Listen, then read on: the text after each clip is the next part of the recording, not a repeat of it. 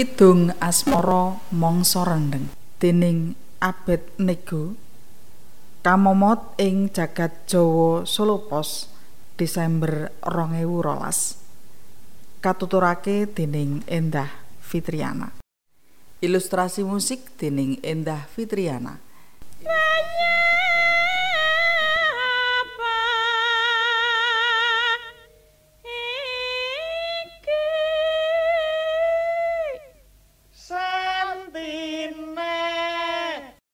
Desember 2012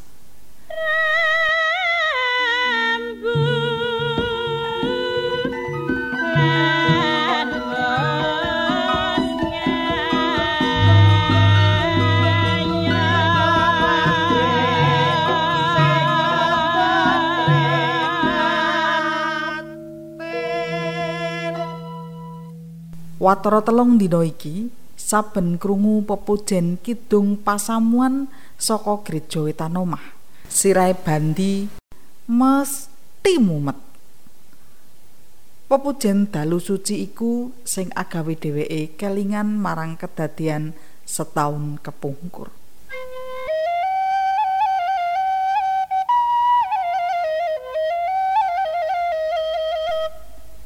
Desember 2011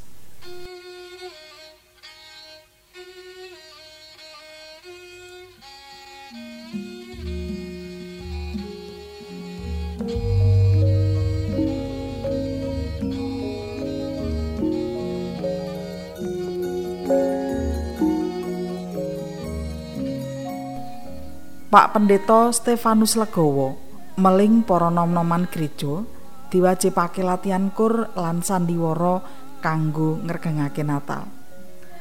Pendeta sing sadurunge dines ing gereja Pepantan Kulon Progo, daerah istimewa Yogyakarta iku duwe pangarep-arep nambahi pakaryan nerak waler lan agama. Apa meneh durung ana sesasi iki sawijining warga gereja konangan nyolong duit pisungsung lan kegaruk polisi jalaran mendem kewer-kewer ing prapatan. Bandi sawijining nom-noman didapuk maragani Yusuf ing sajroning sandiwara Natal. Bandi yo seneng-seneng wae amarga digandhengake karo Winong sing maragani Maria. Winong kuwi manis rambute dawa sak bangkean, kulite langsep, lambene tipis, alise njlirit nanggal sepisan, itepe ndengking, alus tembunge lan jero ngelmune.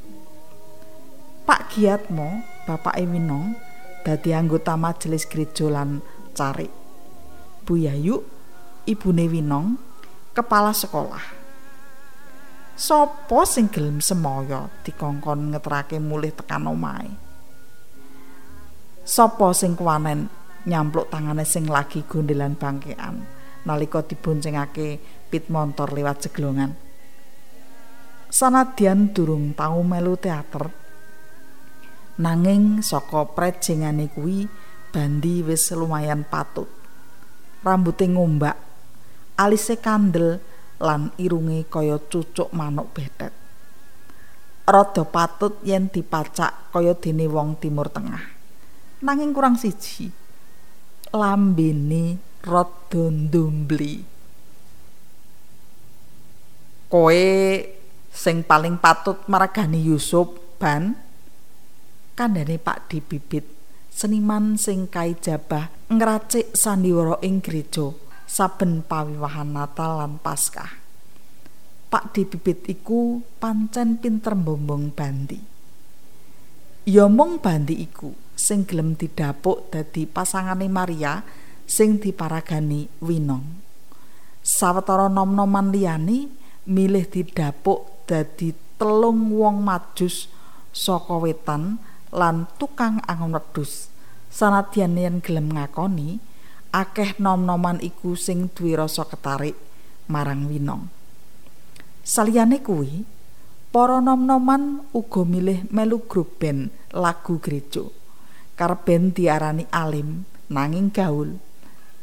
Sepisanan gladen, awake bandi gembrobyos. jobene gereja iku dirasakake kaya miring menengen lan mangiwa anggone maca serat kaya dene ilate kesrimpet-srimpet lan kami sosolen nalika nyawang winong saka cedhak rasane dadi campur baur antaraning seneng lan isin. Seneng amarga nyawang manodya sing ayu menik-menik. Isin amarga banding ngrumangsani yen raine dhewe kebak kukul. Apa maneh yen dheweke lali durung bersikatan sadurunge gladen? Mesti ora wani ngomong banter lan nyedhaki winong. Sumelang yen ambune jangan lodeh sambal teri lan greh petek. Sing dipangan awan sadurunge gladen sumebar tekan ironge winong. Sumelang yen winong dadi wegah melu sandiwara jalaran kami gilanen marang ababe bandi. Sansaya suwe bandi sansaya ketarik marang winong.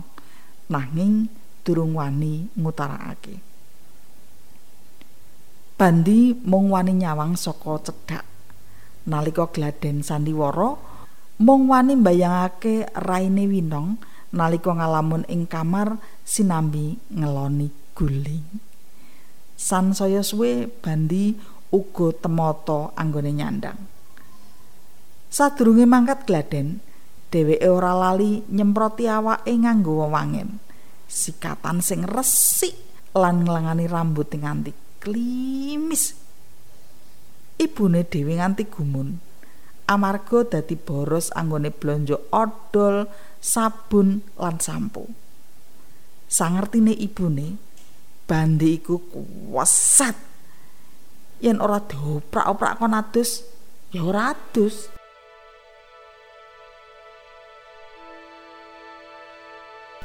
Langit ing dhuwur gereja katon peteng Saladyan isih jam papat sore. Ora ana angin nanging gluduke nyamber-nyamber. Manuk-manuk seriti padha baris rerentengan ngubengi menara gento gereja sing dibangun sadurunge kamardikan. Kuwi pratandha meh abyor tangise mendung sing gemandul ing langit. Wedhus-wedhus sing dingon gage diulihake menyang kandang dening tukang angon. Mangkono uga bebek mentok pitik sapi lan kebu bandi wis dandan melitit lan klimis. Banjur nyetater pit montor pletuke. Lan gage metuk winong amarga kabeh panitia natal diwajibake tekan gereja rong jam sadurunge liturgi diwiwiti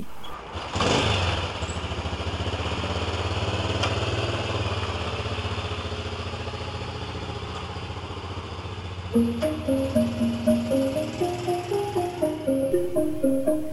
gesing awak jalaran kudanan pirang-pirang dino ora dadi pepalang niate bandi dadi paraga ing sandiwara Natal.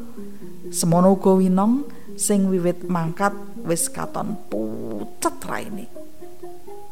Ora krasa gento jam ana ing tembok gereja wis kemlontang ping enem. Pratandha ngibadah kudu diwiwiti. Semono uga sandiwarane. Pepujen dalu suci mbukak wiwitan sandiwara. Yusuf lan Maria mlaku timik-timik golek panggonan kanggo nginep. Aduh mas. Aku wis ora kuat. Ujare Maria Sabar yo dik iki ora ana kamar sing kosong. Anane kandang wedhus. Piye? Piye dik? Ora apa-apa?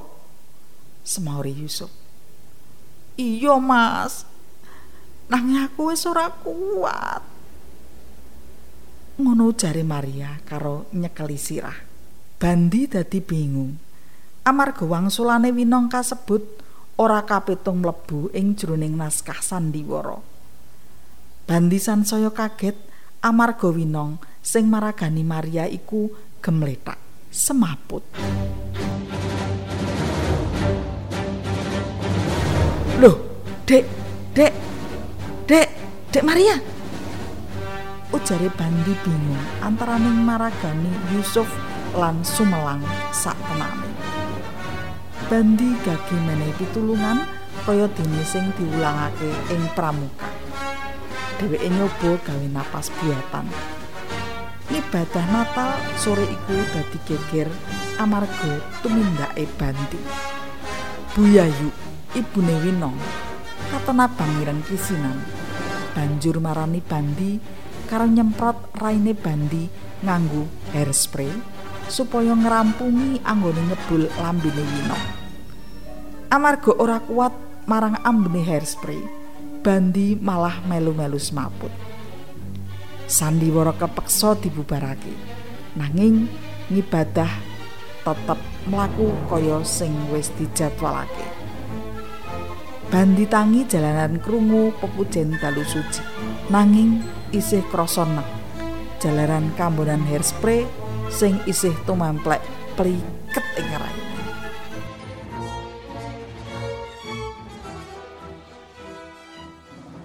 Desember 2012 Mula tekan sprene Bandi uga ambu-ambunan hairspray nalika krungu pepujen kidung pasamuan.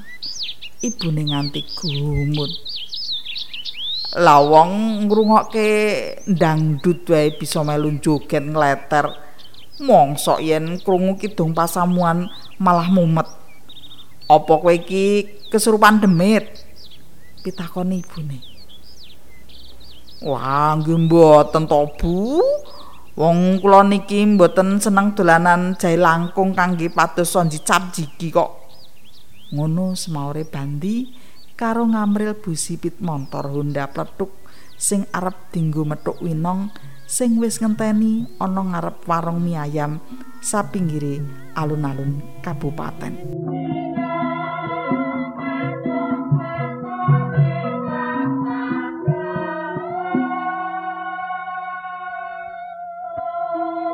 Sastra suara ini dipersembahkan oleh divalitera.org.